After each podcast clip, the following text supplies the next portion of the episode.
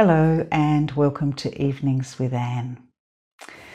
Yesterday, I spoke about how things happen that can prevent us from putting into place the plans that we've made.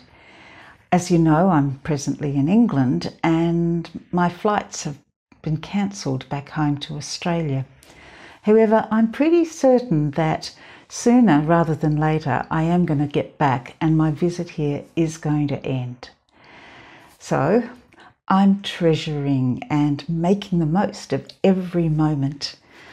I'm so grateful for every opportunity I have to spend time with my children, my family here. These moments are so fleeting, but so precious. I'm living in my now in light of the ending I know is going to come. The book of Ecclesiastes reminds its reader that everyone lives and everyone's lives end in death. Nothing can be done to avoid that outcome. Going after wealth, a good job, and indulging pleasures may distract you from thinking about it, but doesn't stop it from happening. Becoming famous during your lifetime won't um, stop it either. No matter how great your achievements, it won't be long before the next generations have forgotten all about you. Ecclesiastes advises that we let that knowledge shape what we do now, how we live. In fact, it says a person can do nothing better than to eat and drink and find satisfaction in their work. This too I see is from the hand of God. Commenting on Ecclesiastes, author David Gibson writes Living in the light of your death will help you live wisely and freely and generously. It will give you a big heart and open hands and enable you to relish all the small things in life in deeply profound ways. By relativizing all that we do under the sun, death can change us from people who want to control life for gain into people who find deep joy in receiving life as a gift. This is the main message of Ecclesiastes in a nutshell. Life in God's world is a gift, not gain.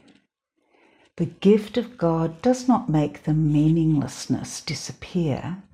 The gift of God makes this vanity enjoyable. So embrace life for whatever it is rather than for what you'd like it to be. Live it before God with reverence and obedience. This is the pathway to joy, even though as you walk it, there will be mystery and pain. Have some nice food. Enjoy a good wine if you want, but be sure to enjoy whatever good things come your way.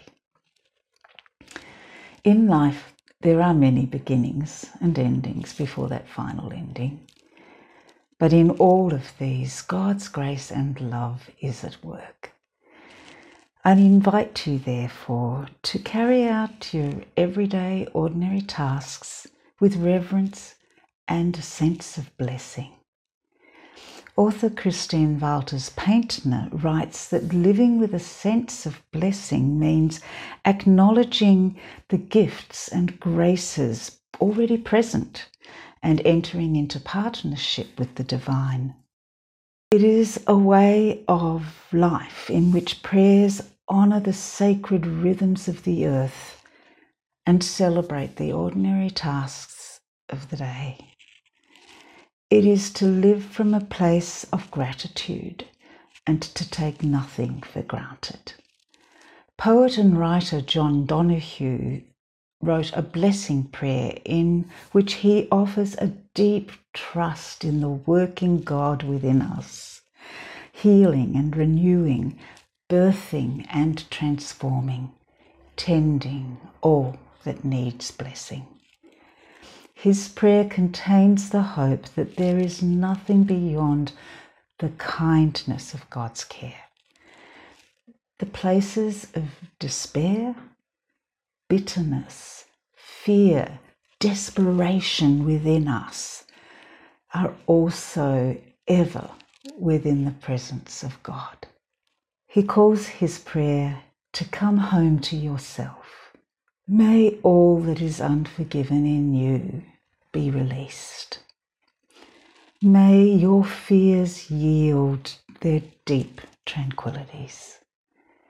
May all that is unlived in you blossom into a future graced with love. I'll see you tomorrow. Bye for now.